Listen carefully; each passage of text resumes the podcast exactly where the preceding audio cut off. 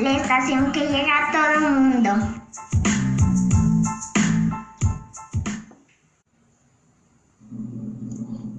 Hola, mi nombre es Juan Pablo. Estamos en Radio Esperanza, la estación que llega a todo el mundo. Hola Juan Pablo, me da gusto saludarte y también a todo nuestro público. Mi nombre es Anet. Tenemos el gusto de decirles que hoy estrenaremos nuestro programa Minutos de Lectura. Claro, y ahora en unos minutos de lectura presentamos a José Miguel de quinto grado y su familia, quienes tienen una gran historia que contarnos titulada Los dos amigos y el oso. Los dos amigos y el oso. En cierta ocasión iban dos amigos por el bosque. Pedro, que era muy miedoso, le contaba a Juan historias terribles que habían ocurrido en aquel, en aquel lugar. Pues dice que en el pueblo de aquí al lado vive una banda de ladrones. No te preocupes por eso, estamos de suerte. A nosotros nadie puede robarnos. Somos tan pobres que no tenemos nada. Pues dice la gente que en este bosque hay monstruos. Unos salen por el día y otros salen por la noche. Esas son bobadas, Pedro. Los monstruos solo existen en los cuentos. Parece mentira que con lo mayor que eres seas tan miedoso. En esto, Pedro, Pedro oyó un ruido extraño. Aterrorizado, preguntó a su amigo. Juan, ¿no has oído algo extraño? Claro que lo he oído. Es el ruido de unas ramas y las pisadas de un animal. Estamos en el bosque y aquí viven animales pequeños y grandes, con pelos y con plumas. En fin, viven animales de todas las clases. Pero esos ruidos en concreto los hacía un oso grande, peludo y con cara de pocos amigos. Como Pedro tenía miedo, volvió la cabeza y ¿qué hizo al verlo? Echó a correr a toda prisa mientras gritaba. Un oso, un oso. Su amigo corrió también tan deprisa como pudo. En esto, Pedro tuvo una idea y se subió de un salto, se subió a la rama más alta de un árbol. Al, al verse solo, Juan se tiró al suelo y se hizo el muerto. El oso grande, peludo y con cara de pocos amigos se acercó a Juan. Con su enorme zarpa le dio varias veces la vuelta, le tocó la cara, la agarró del pelo, le movió las piernas, pero Juan, por la cuenta que le traía, no se movió absolutamente nada. Mientras lo investigaba, el, el oso dijo, ¡Qué pena! ¡Qué fatalidad! Este joven no está vivo, está muerto de verdad. Pero como aquel joven le pareció un bocado tierno y apetitoso, decidió asegurarse de que estaba bien muerto. Después de registrarlo con las arpas, se acercó a, a su nariz. Al no sentir su aliento, el oso dijo, este está más muerto que mi abuelo, que murió cuando yo era pequeño. Como soy un oso remilgado y solo como la carne que yo mato, dejaré para otros el regalo. Así que, con más hambre que antes, me voy con la música a otra parte. Y el oso grande, peludo y con cara de pocos amigos, se marchó por donde había venido. Después de un buen rato, bajó Pedro del árbol. Corriendo se acercó a su compañero. Mientras le abrazaba, le dijo, Vaya suerte que has tenido. Yo pensé que te mataba. Menudos zarpazos te ha dado. El pobre Juan estaba tan aterrorizado que era incapaz de decir una palabra, pero Pedro le seguía preguntando. Por cierto, he notado que el oso se acercaba a tu oreja y te decía algo. ¿Qué te ha dicho, compañero? Entonces Juan se acercó al oído de Pedro y le dijo este y le dijo este consejo de parte del oso. Aparta tu amistad de la persona que si necesitas su ayuda, te abandona. Gracias Miguel, sin duda una historia interesante. Y por eso a partir de la historia les preguntamos a todos los alumnos y alumnas de la Escuela Concepción de Lendes. Bueno, ¿qué harían ustedes si vieran un feroz oso? Piénsenlo y después nos lo comentan. Ahora presentaremos una historia sobre un puerco y una señora. Me pregunto, ¿qué relación habrá? Jamie nos leerá la interesante historia de la mujer que compró un puerco. Adelante, Jamie.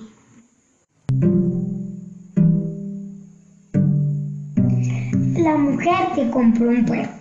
Un día, al barrer su casa, una mujer encontró una bolsa con dinero. Sorprendida por el hallazgo, trató de averiguar quién podía haberla dejado ahí, pero nadie sabía nada. Entonces la mujer decidió gastar el dinero, pero se preguntó ¿en qué? Ya sé, se dijo. Después de mucho pensarlo, me compraré un puerco. El domingo fue al pueblo y compró el puerco blanco. Lo amarró con una cuerda al cuello y partió de regreso. Pero en el camino había una cerca. La mujer le dijo al, puerco que brincara y este no quiso. Vamos, puerco, que llegaremos tarde a la casa. Repetía la mujer, mas el puerco no le hacía caso alguno. Seguía quieto junto a la cerca. La mujer lo castigó y nada. Trató de alazarlo, pero era muy pesado.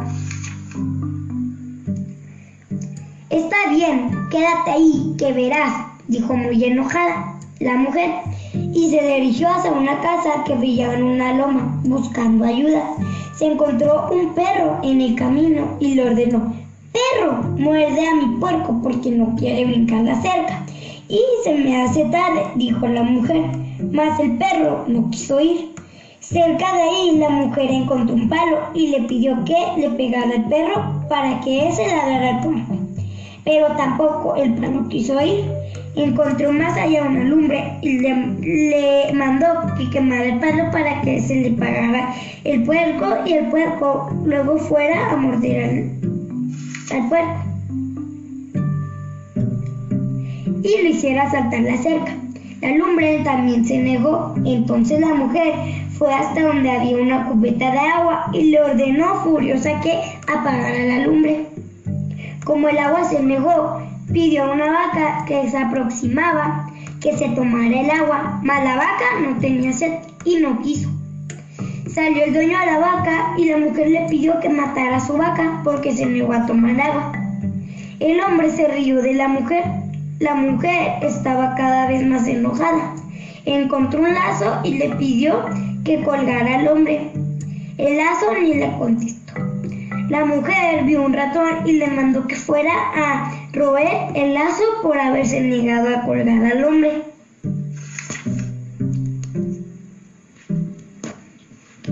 Que se había reído de ella. El ratón se negó, moviendo los bigotes como si se burlara. Jurando, jurando vengarse del ratón, siguió caminando y encontró un gato. Le rogó entonces que comiera el ratón por haberse negado a roer el lazo y burlarse de ella. Está bien, aceptó el gato, pero quiero antes un plato de leche. La mujer fue hasta donde había otra vaca y le pidió un poco de leche. Te daré, pero consígueme primero zacate. La mujer tardó una hora en volver con el zacate. Entonces la vaca, conforme a lo conmoviendo, dejó de ordeñar. Cuando tuvo la leche, la mujer corrió a dársela al gato. El gato la tomó con lentitud y después se fueron los dos en busca del ratón. El gato lo correteó y cuando ya lo tenía acorralado, le dijo a la que lo perdonara la, la vida si lo iba a roer el lazo. El ratón fue hasta donde estaba el lazo y este aceptó colgar al hombre tal salvarse de los dientes del ratón.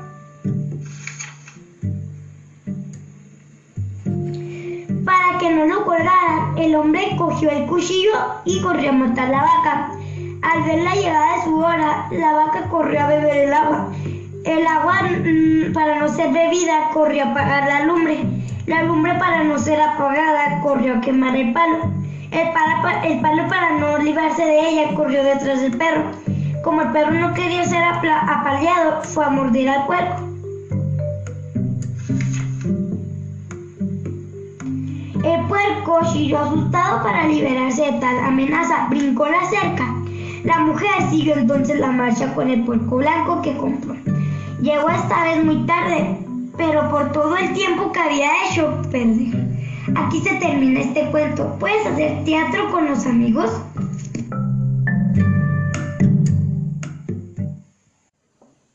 ¡Qué emocionante! Por cierto, estamos en casa y no vamos a la escuela. ¿Pero ya limpiaron su mochila? No vaya a ser que encuentren algún animal viviendo en ella. Juan Pablo, yo ya limpié la mía, pero ¿cómo que un animal en mi mochila? ¿No me creen? Entonces vamos a escuchar el siguiente audiocuento sobre un animal que vivía en una mochila. Pongan atención para saber cuál.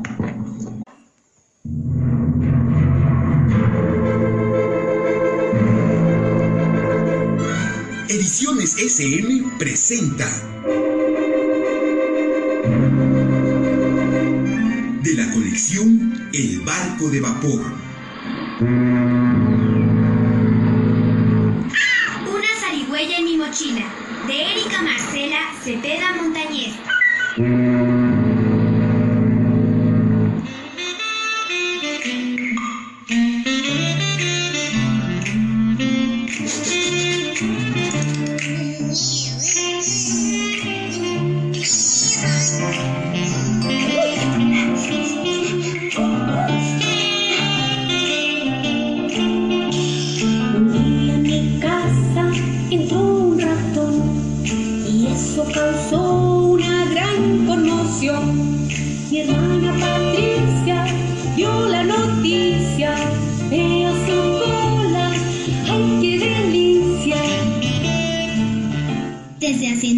Tiempo, una zarigüeya vive en mi mochila.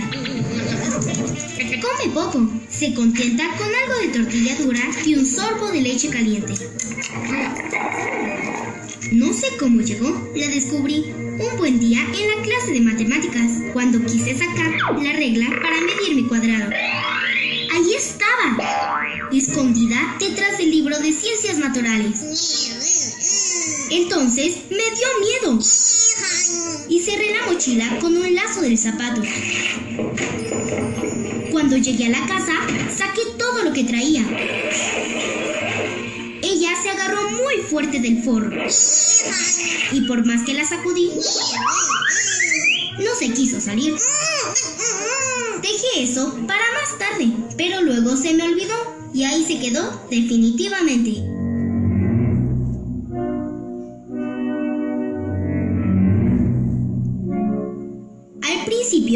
Entendíamos muy bien. Ella mordía mis lápices. Y yo olvidaba darle su tortilla dura. Así estuvimos las dos.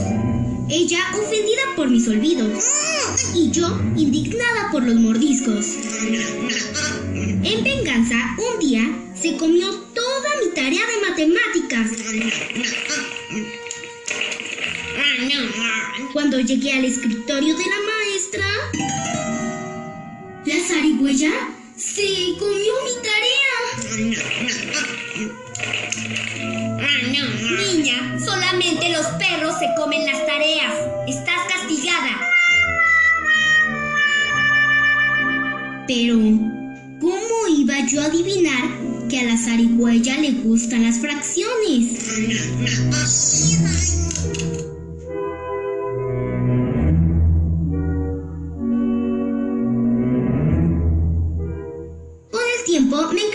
Ella. Le arreglé la segunda sección de la mochila y se comprometió a cuidar mis cosas en el recreo.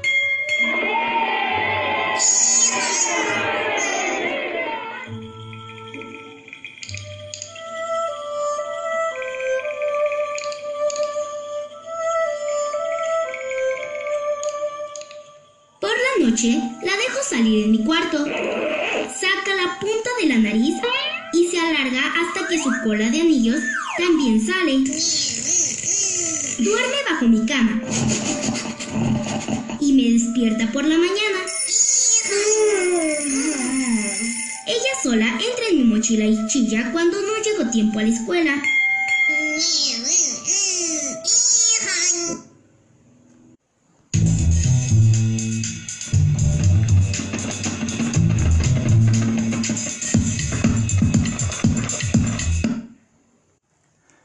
Pasó con la historia? Creo que aún no termina. ¿Tú qué crees que pasaría con la relación entre la niña y la zarigüeya? ¿Qué sucedería en esta historia? Inventa un final.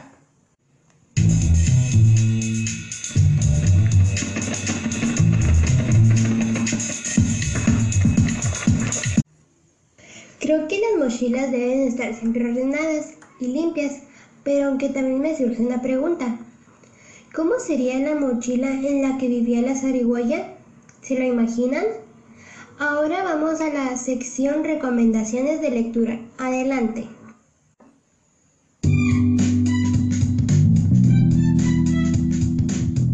Recomendaciones de lectura.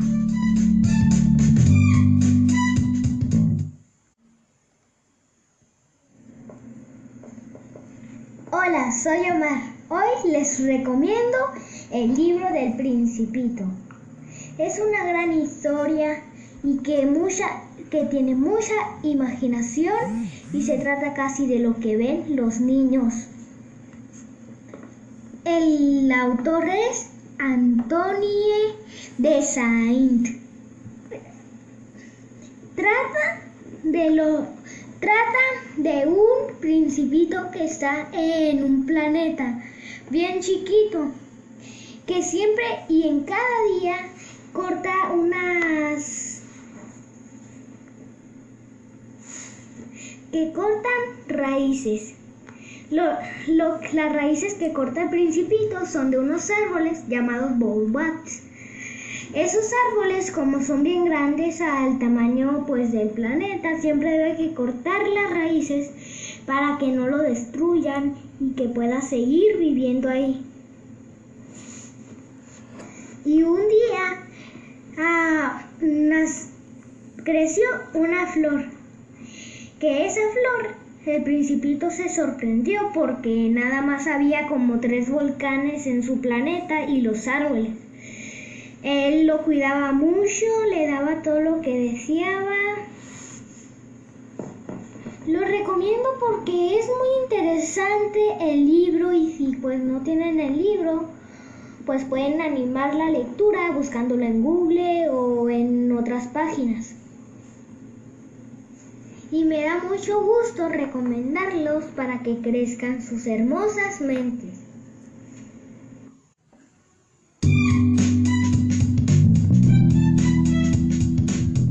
Recomendaciones de lectura.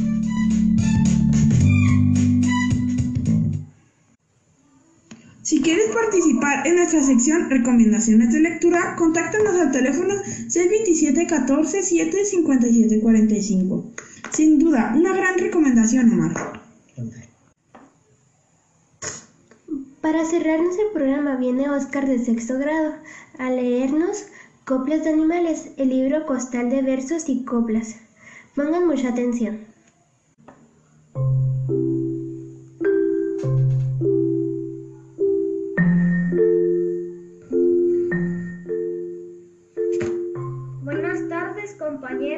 Compañeras y maestras. Ahí les vengo a presentar mi trabajo, Coplas de Animales. El pajarillo, pajarillo, pajarillo bandolero. Con ese cantar que tienes te pareces al jilguero. La chachalaca, andaba la chachalaca por las orillas del monte, andaba enamorada del pájaro sin sontle. La paloma blanca, Paloma blanca, piquito de oro, con tus alas volando vas, pasa los montes, pasa los ríos, pasa las olas del ancho mar. La guacamaya, estaba la guacamaya parada en el carrizuelo, sacudiendo sus alas para levantar el vuelo. El tejón, si buscas al tejón, busca en los arroyos, no lo busques en las casas, que no es una gallina con pollo.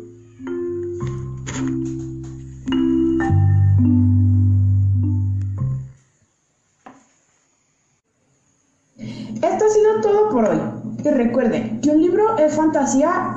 Esperemos les haya gustado este programa llamado Minutos de Lectura. Nos vemos en la próxima ocasión.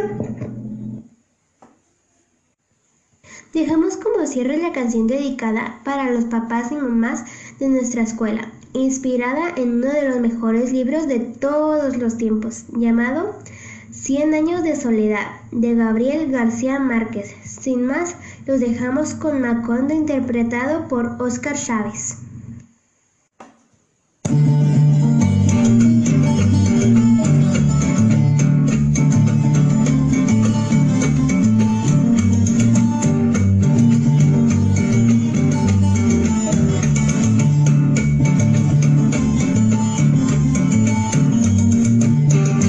Cien años de Macondo sueñan, sueñan en el aire. Y los años de Gabriel trompetas, trompetas lo anuncian. Encadenado Macondo sueña, don José Arcadio. Y ante la vida pasa haciendo remolinos de recuerdos. La tristeza de Aureliano, el cuatro, la belleza de remedios, violines, las pasiones de Amaranta, guitarras, el embrujo de Melquiades, honores, Úrsula,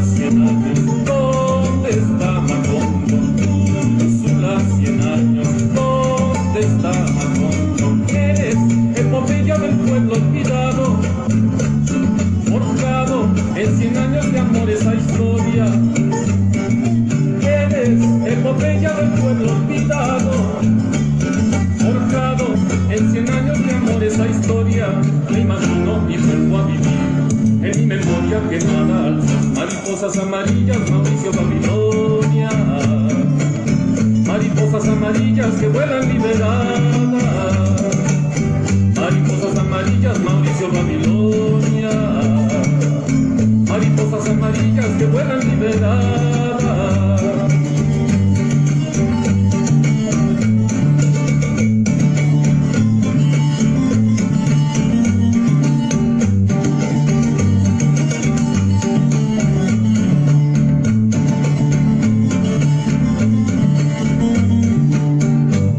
Los de Macondo sueñan, sueñan en el aire. Y los años de Gabriel trompetas, trompetas lo anuncian. Encadenado Macondo sueña, don José Arcadio. Y ante él la vida pasa haciendo remolinos de recuerdos. La tristeza de Aureliano, el cuatro, la belleza de remedios, violines, las pasiones de Amaranta, guitarras, el embrujo de Melquiades,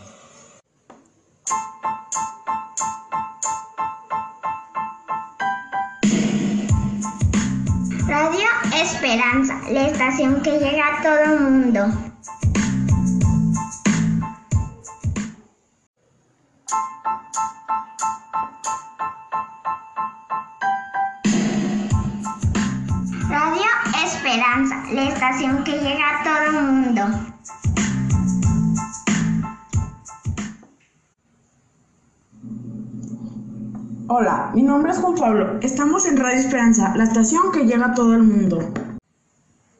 Hola Juan Pablo, me da gusto saludarte y también a todo nuestro público. Mi nombre es Anet. Tenemos el gusto de decirles que hoy estrenaremos nuestro programa Minutos de Lectura. Claro, y ahora en unos minutos de lectura presentamos a José Miguel de quinto grado y su familia, quienes tienen una gran historia que contarnos titulada Los dos amigos y el oso. Los dos amigos y el oso. En cierta ocasión iban dos amigos por el bosque. Pedro, que era muy miedoso, le contaba a Juan historias terri terribles que habían ocurrido en aquel, en aquel lugar. Pues dicen que en el pueblo de aquí al lado vive una banda de ladrones. No te preocupes por eso, estamos de suerte. A nosotros nadie puede robarnos. Somos tan pobres que no tenemos nada. Pues dice la gente que en este bosque hay monstruos. Unos salen por el día y otros salen por la noche. Esas son bobadas, Pedro. Los monstruos solo existen en los cuentos. Parece mentira que con lo mayor que eres seas tan miedoso. En esto, Pedro, Pedro oyó un ruido extraño. Aterrorizado, preguntó a su amigo. Juan, ¿no has oído algo extraño? Claro que lo he oído. Es el ruido de unas ramas y las pisadas de un animal. Estamos en el bosque y aquí viven animales pequeños y grandes, con pelos y con plumas. En fin, viven animales de todas las clases. Pero esos ruidos en concreto los hacía un oso grande, peludo y con cara de pocos amigos. Como Pedro tenía miedo, volvió la cabeza y ¿qué hizo al verlo? Echó a correr a toda prisa mientras gritaba. Un oso, un oso. Su amigo corrió también tan deprisa como pudo. En esto, Pedro tuvo una idea y se subió de un salto, se subió a la rama más alta de un árbol. Al, al verse solo, Juan se tiró al suelo y se hizo el muerto. El oso grande, peludo y con cara de pocos amigos se acercó a Juan. Con su enorme zarpa le dio varias veces la vuelta, le tocó la cara, le agarró del pelo, le movió las piernas, pero Juan, por la cuenta que le traía, no se movió absolutamente nada. Mientras lo investigaba, el, el oso dijo, ¡Qué pena! ¡Qué fatalidad! Este joven no está vivo, está muerto de verdad. Pero como aquel joven le pareció un bocado tierno y apetitoso, decía asegurarse de que estaba bien muerto. Después de registrarlo con las arpas, se acercó a, a su nariz. Al no sentir su aliento, el oso dijo, Este está más muerto que mi abuelo, que murió cuando yo era pequeño. Como soy un oso remilgado y solo como la carne que ello mató, dejaré para otros el regalo. Así que, con más hambre que antes, me voy con la música a otra parte. Y el oso grande, peludo y con cara de pocos amigos, se marchó por donde había venido. Después de un buen rato, bajó Pedro del árbol. Corriendo se acercó a su compañero. Mientras le abrazaba, le dijo, Vaya suerte que has tenido. Yo pensé que te mataba. Menudos zarpazos te ha dado. El pobre Juan estaba tan aterrorizado que era incapaz de decir una palabra, pero Pedro le seguía preguntando. Por cierto, he notado que el oso se acercaba a tu oreja y te decía algo. ¿Qué te ha dicho, compañero? Entonces Juan se acercó al oído de Pedro y le dijo este y le dijo este consejo de parte del oso. Aparta tu amistad de la persona que si necesitas su ayuda te abandona. Gracias Miguel, sin duda una historia interesante. Y por eso a partir de la historia les preguntamos a todos los alumnos y alumnas de la Escuela Concepción de Lentes. Bueno, ¿qué harían ustedes si vieran un feroz oso? Piénsenlo y después nos lo comentan. Ahora presentaremos una historia sobre un puerco y una señora. Me pregunto, ¿qué relación habrá? Jamie nos leerá la interesante historia de la mujer que compró un puerco. Adelante, Jamie.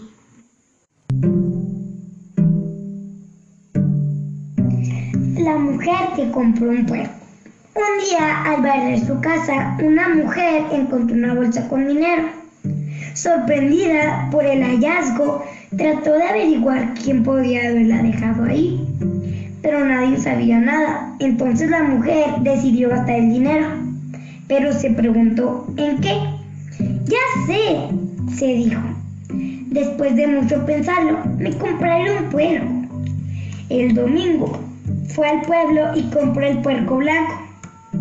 Lo amarró con una cuerda al cuello y partió de regreso. Pero en el camino había una cerca. La mujer le dijo al, al puerco que brincara y este no quiso. Vamos, puerco, que llegaremos tarde a la casa. Repetía la mujer, mas el puerco no le hacía caso alguno. Seguía quieto junto a la cerca. La mujer lo castigó y nada. Trató de alazarlo, pero era muy pesado. Está bien, quédate ahí, que verás, dijo muy enojada la mujer, y se dirigió hacia una casa que brillaba en una loma, buscando ayuda. Se encontró un perro en el camino y le ordenó, perro, muerde a mi puerco porque no quiere brincar la cerca. Y se me hace tarde, dijo la mujer, mas el perro no quiso ir. Cerca de ahí la mujer encontró un palo y le pidió que le pegara al perro para que ese ladrara al puerco. Pero tampoco el palo quiso ir. Encontró más allá una lumbre y le, le mandó que quemara el palo para que se le pagara el puerco y el puerco luego fuera a morder al, al puerco y lo hiciera saltar la cerca. La lumbre también se negó, entonces la mujer fue hasta donde había una cubeta de agua y le ordenó furiosa que apagara la lumbre. Como el agua se negó, pidió a una vaca que se aproximaba que se tomara el agua, mas la vaca no tenía sed y no quiso. Salió el dueño a la vaca y la mujer le pidió que matara a su vaca porque se negó a tomar agua. El hombre se rió de la mujer. La mujer estaba cada vez más enojada. Encontró un lazo y le pidió que colgara al hombre. El lazo ni le contestó.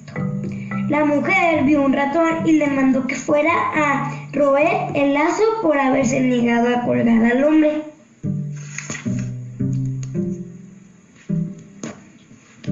Que se había reído de ella. El ratón se negó, moviendo los bigotes como si se burlara. Jurando, jurando vengarse del ratón, siguió caminando y encontró un gato.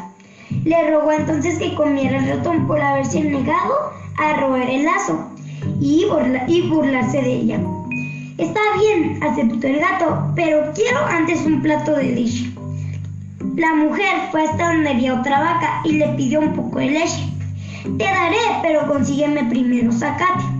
La mujer tardó una hora en volver con el zacate.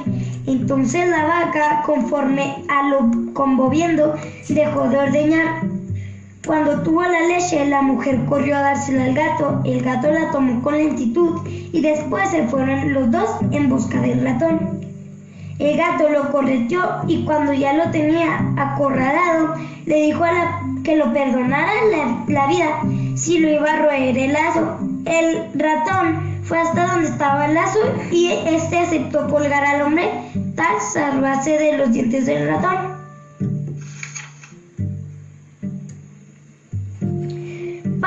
No el hombre cogió el cuchillo y corrió a matar la vaca. Al ver la llegada de su hora, la vaca corrió a beber el agua. El agua, mm, para no ser bebida, corrió a apagar la lumbre.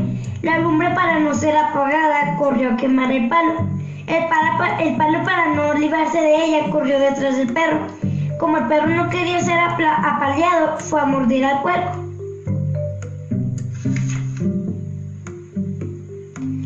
El puerco chilló asustado para liberarse de tal amenaza. Brincó la cerca. La mujer siguió entonces la marcha con el puerco blanco que compró. Llegó esta vez muy tarde, pero por todo el tiempo que había hecho perder. Aquí se termina este cuento. ¿Puedes hacer teatro con los amigos?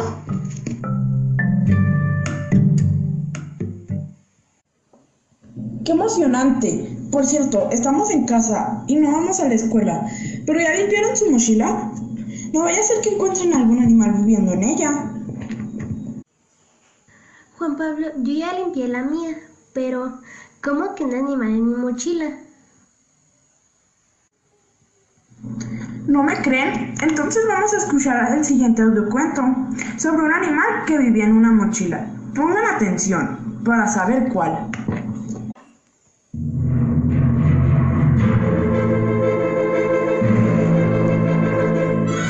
Ediciones SM presenta de la colección El barco de vapor. Una zarigüeya en mi mochila, de Erika Marcela Cepeda Montañez.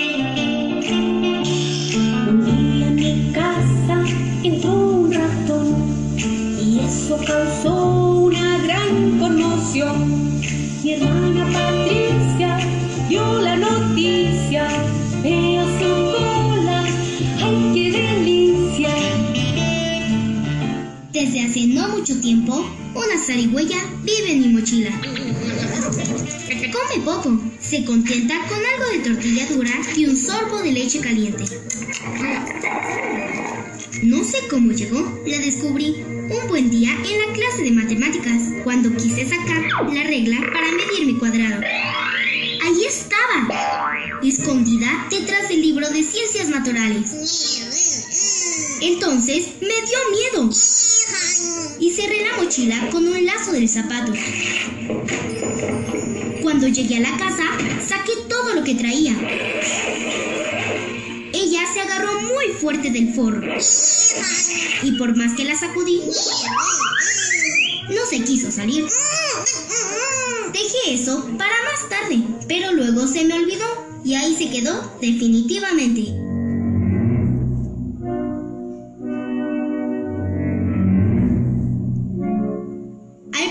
No nos entendíamos muy bien. Ella mordía mis lápices.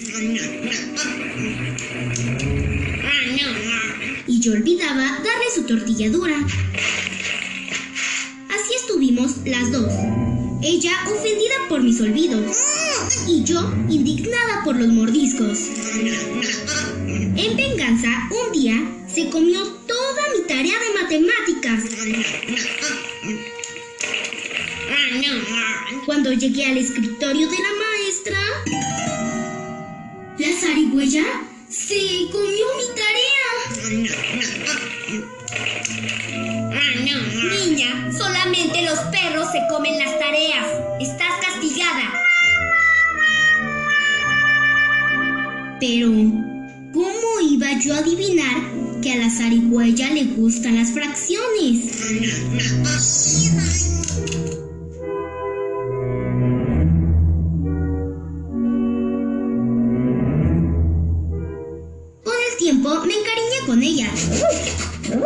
Le arreglé la segunda sección de la mochila y se comprometió a cuidar mis cosas en el recreo.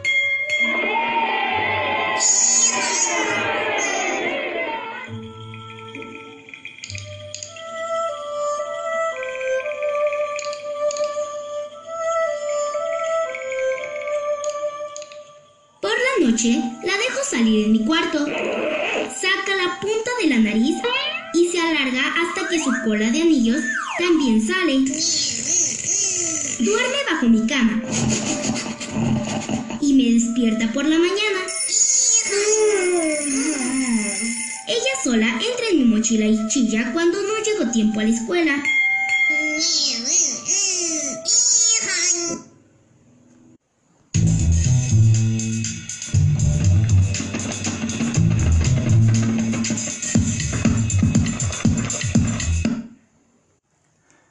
Pasó con la historia? Creo que aún no termina. ¿Tú qué crees que pasaría con la relación entre la niña y la zarigüeya? ¿Qué sucedería en esta historia? Inventa un final.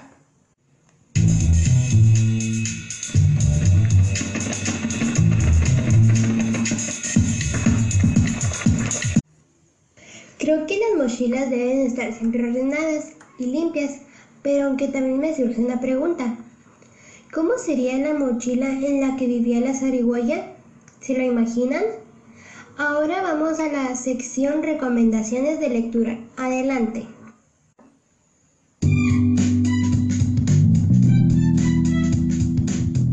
Recomendaciones de lectura.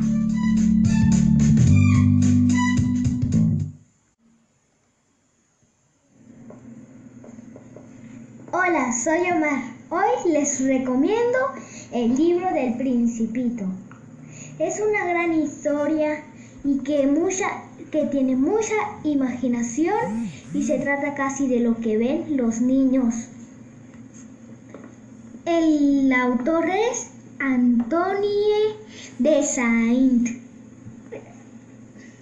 Trata de lo trata de un principito que está en un planeta bien chiquito que siempre y en cada día corta unas que cortan raíces. Lo, lo, las raíces que corta el principito son de unos árboles llamados bowbats. Esos árboles, como son bien grandes al tamaño pues del planeta, siempre debe que cortar las raíces para que no lo destruyan y que pueda seguir viviendo ahí.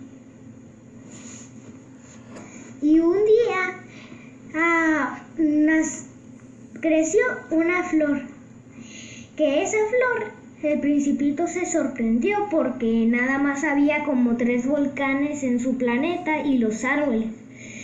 Él lo cuidaba mucho, le daba todo lo que deseaba. Lo recomiendo porque es muy interesante el libro y si pues no tienen el libro, pues pueden animar la lectura buscándolo en Google o en otras páginas. Y me da mucho gusto recomendarlos para que crezcan sus hermosas mentes.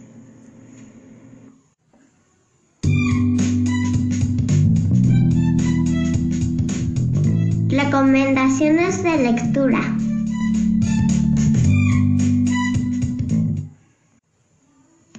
Quieres participar en nuestra sección Recomendaciones de lectura, contáctanos al teléfono 627 14 7 57 45. Sin duda, una gran recomendación, Omar. Para cerrarnos el programa viene Oscar de sexto grado a leernos Coplas de animales, el libro costal de versos y coplas. Pongan mucha atención.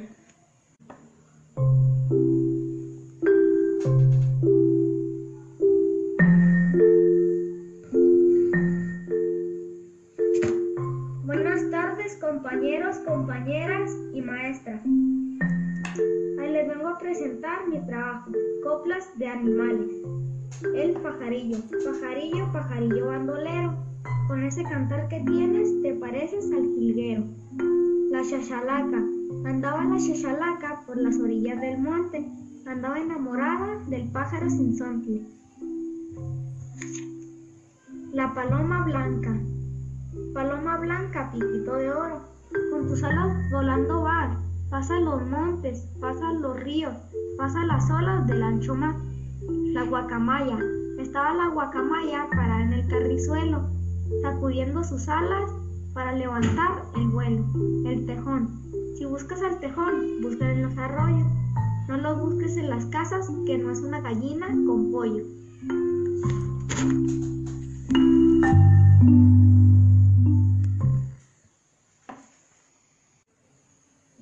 Esto ha sido todo por hoy. Y recuerden que un libro es fantasía. Esperemos les haya gustado este programa llamado Minutos de Lectura. Nos vemos en la próxima ocasión.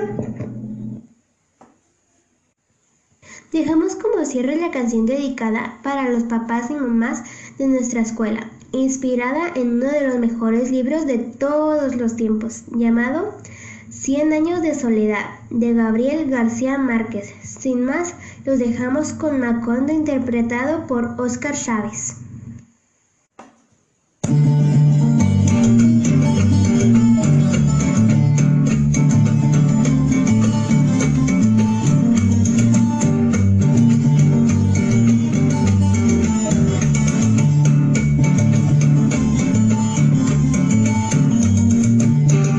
Los cien años de Macondo sueñan, sueñan en el aire.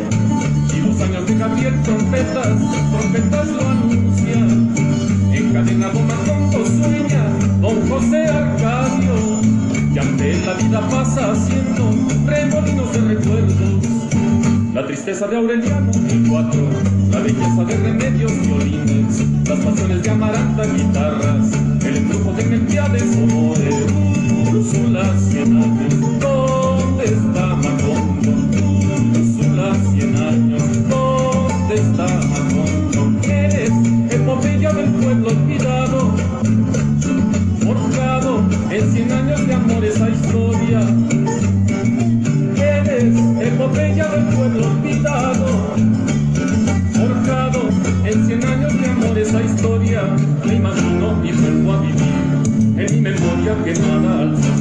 Mariposas amarillas, Mauricio Babilonia. Mariposas amarillas que vuelan liberadas. Mariposas amarillas, Mauricio Babilonia. Mariposas amarillas que vuelan liberadas.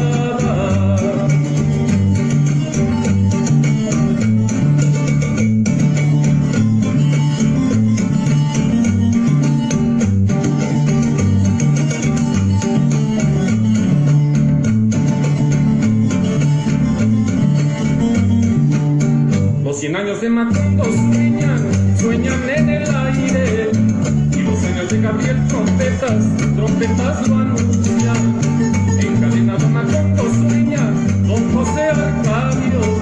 Y ante la vida pasa haciendo remolinos de recuerdos. La tristeza de Aureliano, el cuatro, la belleza de remedios, violines, las pasiones de Amaranta, guitarras, el embrujo de Melquiades, oboe,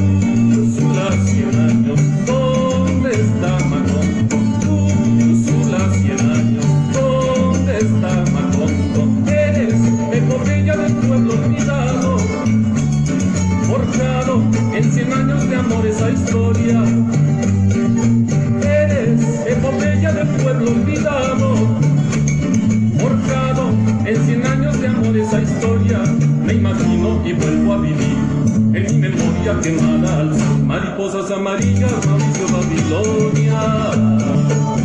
Mariposas amarillas que vuelan liberadas. Mariposas amarillas, Mauricio Babilonia. Mariposas amarillas que vuelan liberadas. Mariposas amarillas, Mauricio Babilonia. Mariposas amarillas que vuelan liberadas.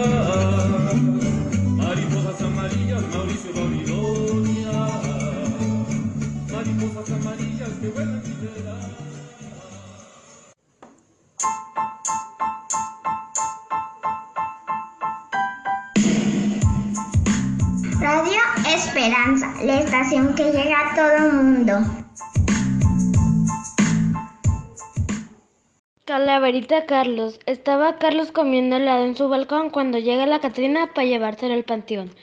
Carlos asustado gritó, no me lleves por favor, que no ves que estoy muy flaco que ni te relleno el saco. La calaca contestó, casi muerta de la risa, pues si no vengo a llevarme a panzones con sonrisa. Carlos muy triste aceptó su futuro por venir, que al cabo se dijo un día por mí tenía que venir. Cuando yo iban caminando resignados al panteón, escucharon un relajo, parecía una discusión. Los niños de quinto grado de la escuela Concepción armaron un alboroto para cerrar el panteón. Le dijeron a la flaca, no seas injusta flaquita, no te lleves a Carlitos y te hacemos una fiestecita. Con pan de muerte incluido, champurrado y tamales, y así hacemos las paces y ya no somos rivales. La muerte aceptó con gusto aunque displicente el trato, que al cabo pensó me lo llevo en otro rato. Finalmente convivieron, comieron y hasta bailaron, disfrutando de la vida que padres se la pasaron. Autora Victoria del quinto grado.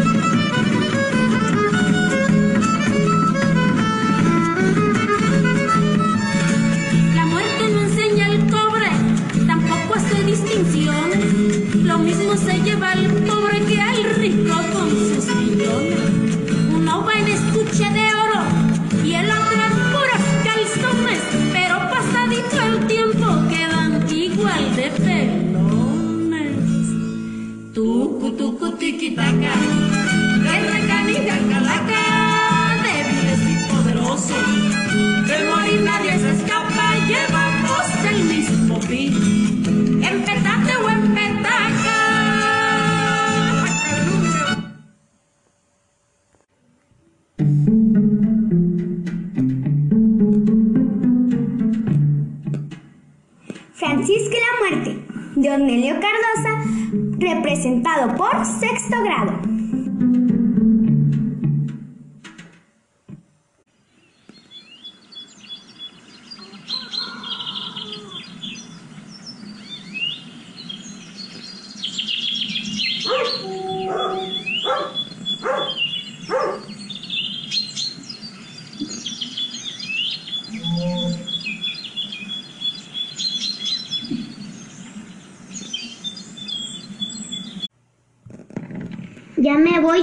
Chamaco, ponte abusadillo y no te olvides de darle de comer a las gallinas y a los puerquitos cuando regreses de la escuela.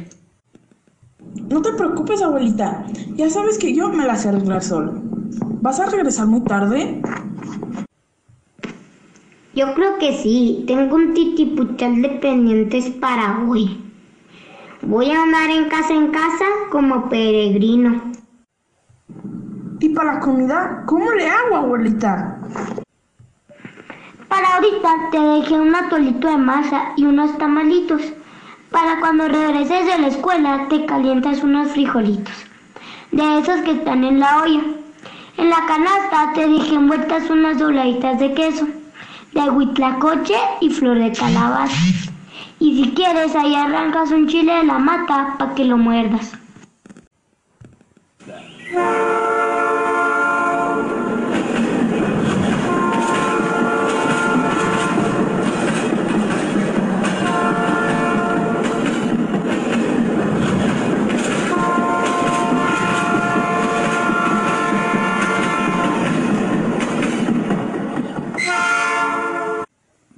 Santos y buenos días.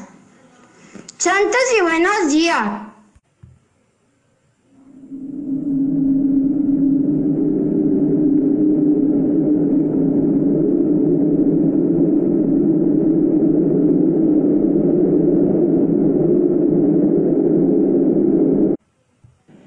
Dijo la muerte, y ninguno de los presentes lo pudo reconocer. Claro, venía la parca con su trenza retorcida bajo el sombrero y su mano amarilla en el bolsillo. Si no molesto, quisiera saber dónde vive la señora Francisca. Pues mire, allá por los matorrales que bate el viento, ve, hay un camino que sube la colina. Arriba allá da la casa. Gracias.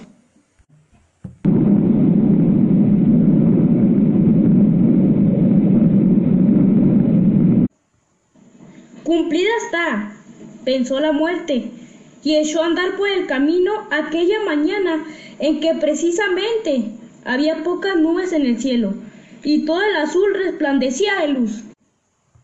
Son las 7 de la mañana, menos mal, terminado pronto, poco trabajo, un solo caso.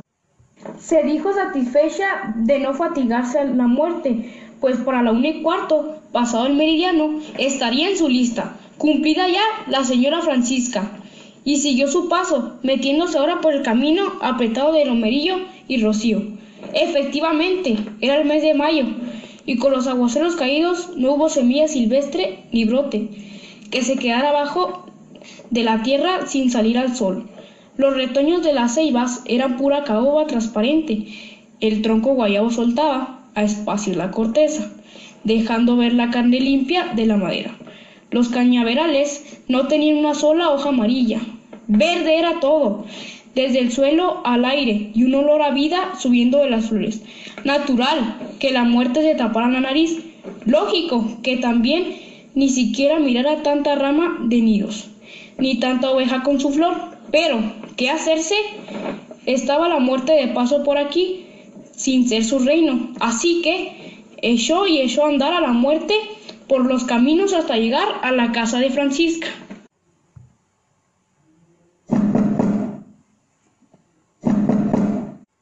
Por favor, con Panchita.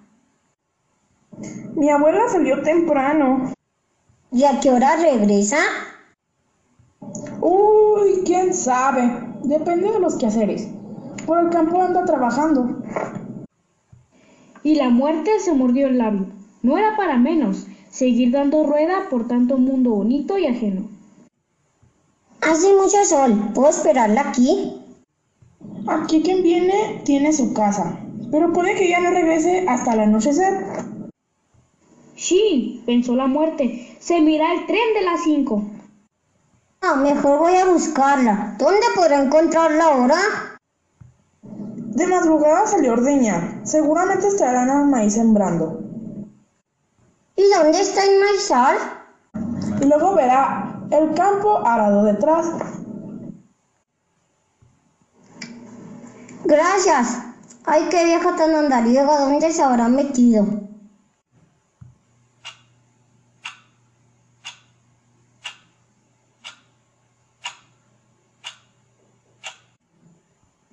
Una hora después de tener la trenza ardida bajo el sombrero y la nariz repugnada de tanto la hierba nueva, la muerte se topó con un caminante. Señor, ¿usted podría decirme dónde está Francisca por estos caminos?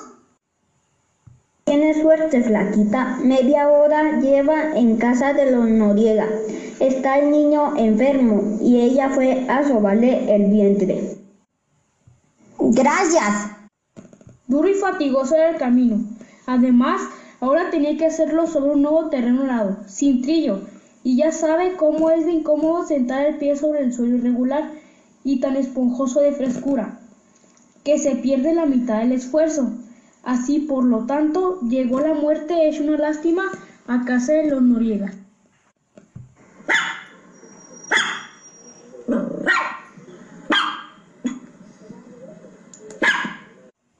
Don Francisca, a ver si me hace el favor.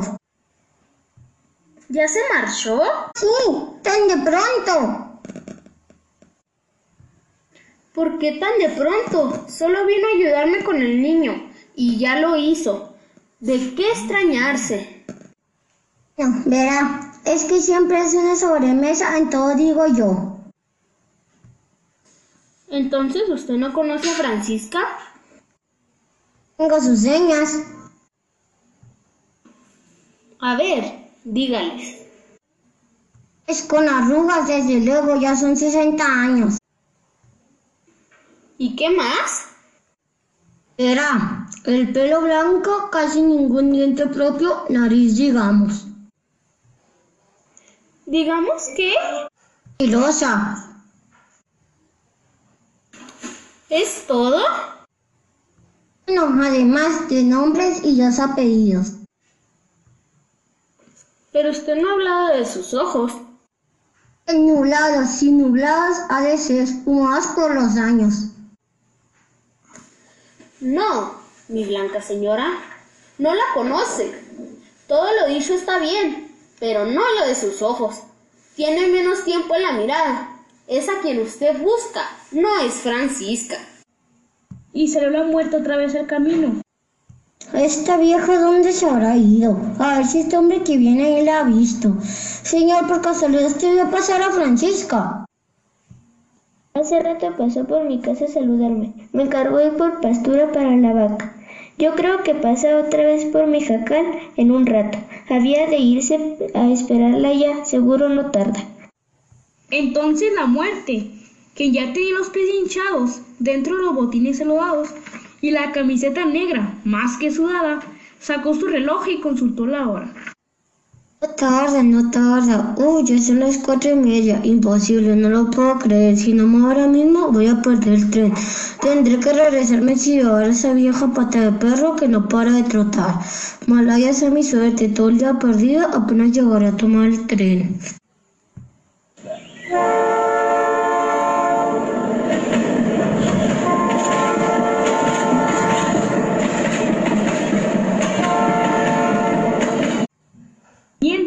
A dos kilómetros de ahí, Francisca escardaba de malas hierbas el jardincito de la escuela.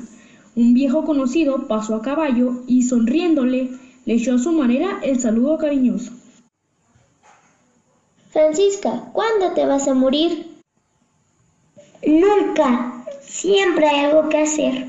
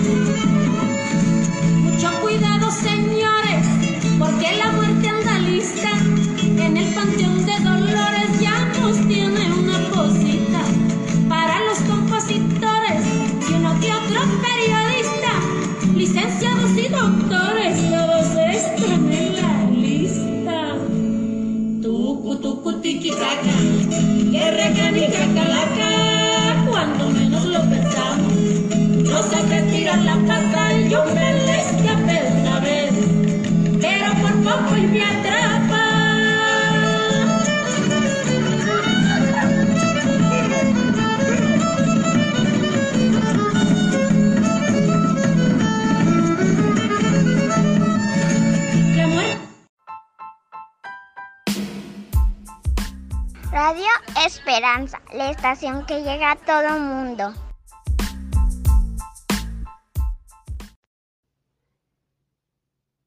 Buen día a nuestros radioescuchas. Bienvenidos a nuestro programa Memorias del Pasado. En cabina nos acompaña Nicole. Tendremos una transmisión especial. Escucharemos una radionovela, bailaremos y jugaremos como si estuviéramos en la kermés. Estación Radio Esperanza les invita a escuchar su radionovela Historia de la Revolución Mexicana. ¡Comenzamos! Año 1901.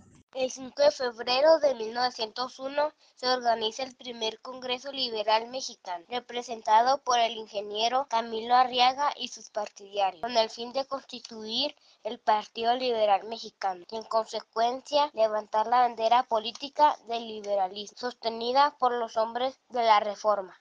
A este congreso asistieron los hermanos Flores Magón, Librado Rivera, Juan Sarabia, Antonio Díaz Soto y Gama, donde se tomaron acuerdos como la resolución del problema agrario a favor de los campesinos, para los obreros el derecho a huelga y la jornada de ocho horas. En todo México circuló clandestinamente el periódico La Regeneración.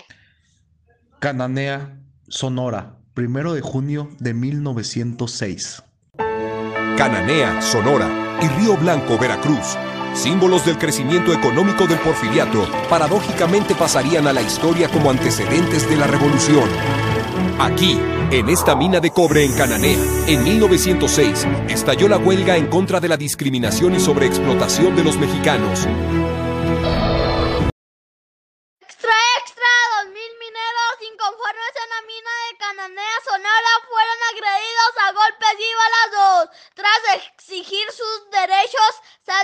Saldo trágico, 23 muertos y 22 heridos. A ver, muchacho, tráeme el diario, por favor. Aquí tienes, señor. Escuché las peticiones de los pobres mineros, compadre jornada de ocho horas, igualdad del salario al que percibían los empleados yanquis, trato humanitario y derecho a ascensos como los empleados extranjeros. ¡Qué abusivos son esos malnacidos gringos! No más por eso matarlos. Hasta pareciera que ellos no tienen hijos que mantener. Río Blanco, Orizaba, Veracruz, 7 de enero de 1907. Extra, extra, 20.000 obreros de la fábrica aislados de Río Blanco, Nogales y Santa Rosa se lanzaron a la huelga en apoyo de los obreros de Puebla y Tlaxcala. El presidente Porfirio Díaz es nombrado árbitro para resolver el conflicto favoreciendo a los capitalistas. Extra, extra. Porfirio Díaz fue nombrado juez árbitro de los problemas de las fábricas y trabajadores. Díaz ordena a los obreros desnudar inmediatamente a sus lobores. El fallo injusto. Extra, extra. Y en casa de doña Petra se comenta. Comadrita, comadrita, ¿ya se enteró de la noticia? ¿Cuál comadrita? Pues mire, entérese. Los obreros de la fábrica fueron brutalmente recibidos a balazos por los soldados del ejército, enviados por don Porfirio Díaz, matando hombres, mujeres y niños indefensos. Todo porque los obreros están pidiendo jornadas de ocho horas y aparte el derecho a un día de descanso por semana. Sí, comadre.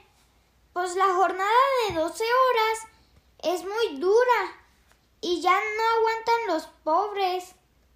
Ya ni la friega don Porfirio. Se siente dueño del país. Es que creen, yo también ando muy preocupada. Mi Jesús ya no haya que hacer. Pues el abusivo del patrón lo deja salir ya de noche y entra muy de madrugada. Pobrecito, esas jornadas tan largas me lo están matando y de pilón ya no saca nada de salario. Cada día se endeuda más en las tiendas de raya. Septiembre de 1909. En septiembre de 1909, Emiliano Zapata fue elegido presidente de la Junta de Defensa de las Tierras de Anenecuilco. Espero que no nos equivoquemos, papá. Claro que no, mija. Emiliano es pura ley. Esperamos mucho de él. Es nuestra esperanza. Él defenderá las tierras de Anenecuilco. Anenecuilco es mi tierra natal. Aquí es donde vi por primera vez la luz del día. Y siempre apoyará a mi gente. Téngalo por seguro. Villa de Ayala, Morelos, mayo de 1910.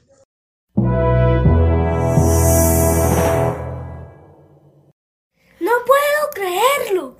Que declararon a Zapata bandolero. Todo por defender las tierras de los campesinos. Y no nos queda de otra que adueñarnos de la plaza. ¡Viva Emiliano Zapata! ¡Muera José Vivanco! ¡Muera el mal gobierno! ¡Fuera Porfirio Díaz!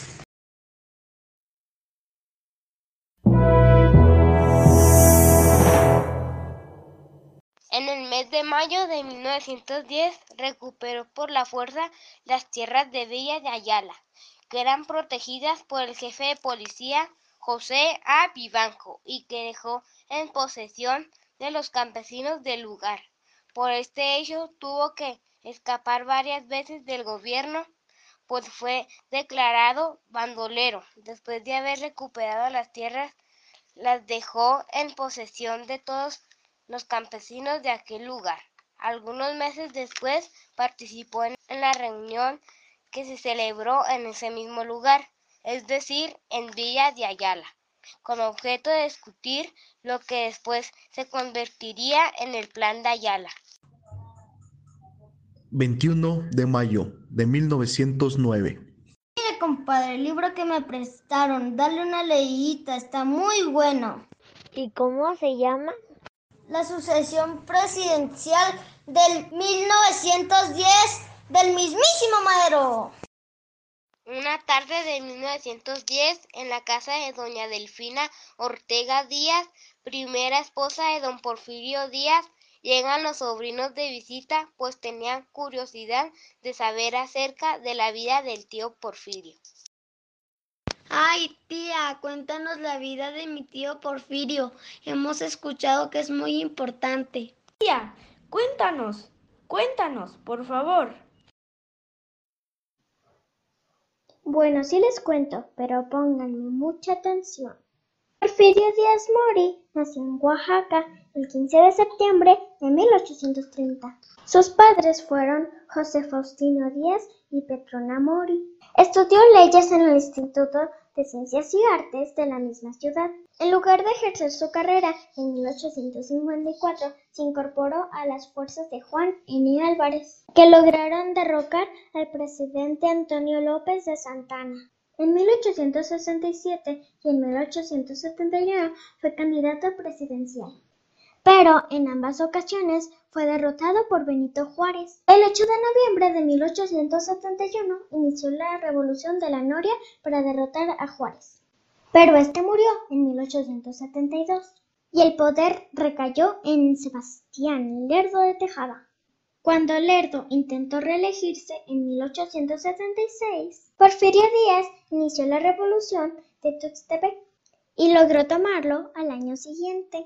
Su primer gobierno se desarrolló de 1877 a 1880.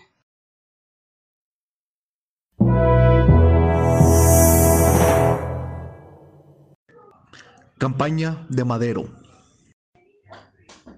Compadrito Pablo, alístese que nos vamos a la campaña de Madero.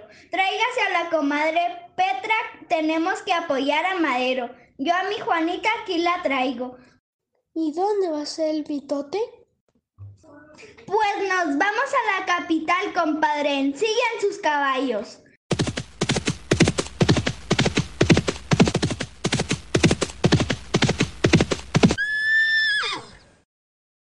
ciudadanos, amigos del cambio, amigos de la patria. Vengo a invitarlos a que se unan a mi campaña, a mi candidatura. Represento al partido antireeleccionista. Es cierto que durante el gobierno de don Porfirio Díaz ha habido muchos avances, pero también es cierto que no nos beneficia a todos, que en estos tiempos hemos tenido gran cantidad de escuelas, universidades. Históricamente el ferrocarril ha crecido por todos los rincones del país. La deuda externa se ha pagado.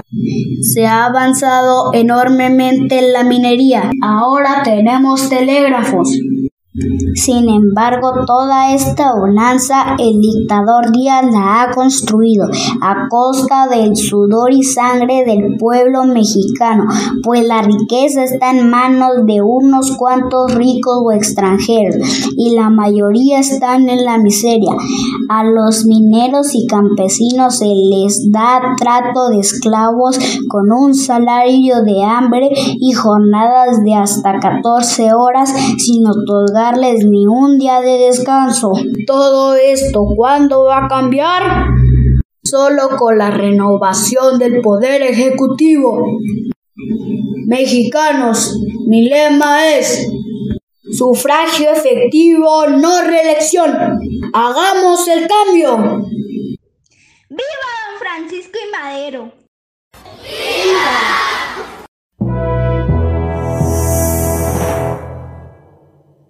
21 de mayo de 1911 se firman los tratados de paz conocidos como Tratados de Ciudad Juárez, por disposición constitucional.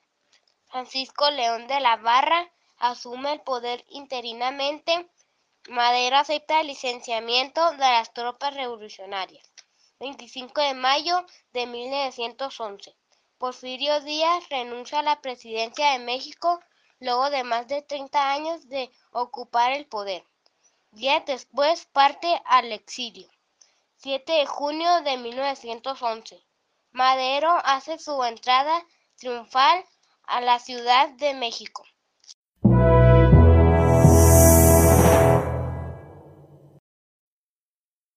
¡Viva la revolución! ¡Viva don Francisco y Madero! ¡Viva Zapata! ¡Viva Villa! ¡Viva! ¡Vivan los hermanos Flores de Magón!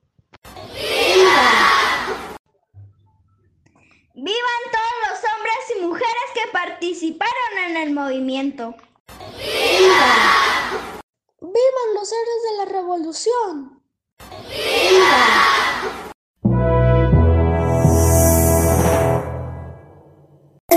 Que les haya gustado la radionovela. Vamos a vivir nuestra fiesta revolucionaria en familia. Los invitamos a todos nuestros radioescuchas a bailar la polca de Santa Rita de nuestro bello estado de Chihuahua. ¡Santa Rita!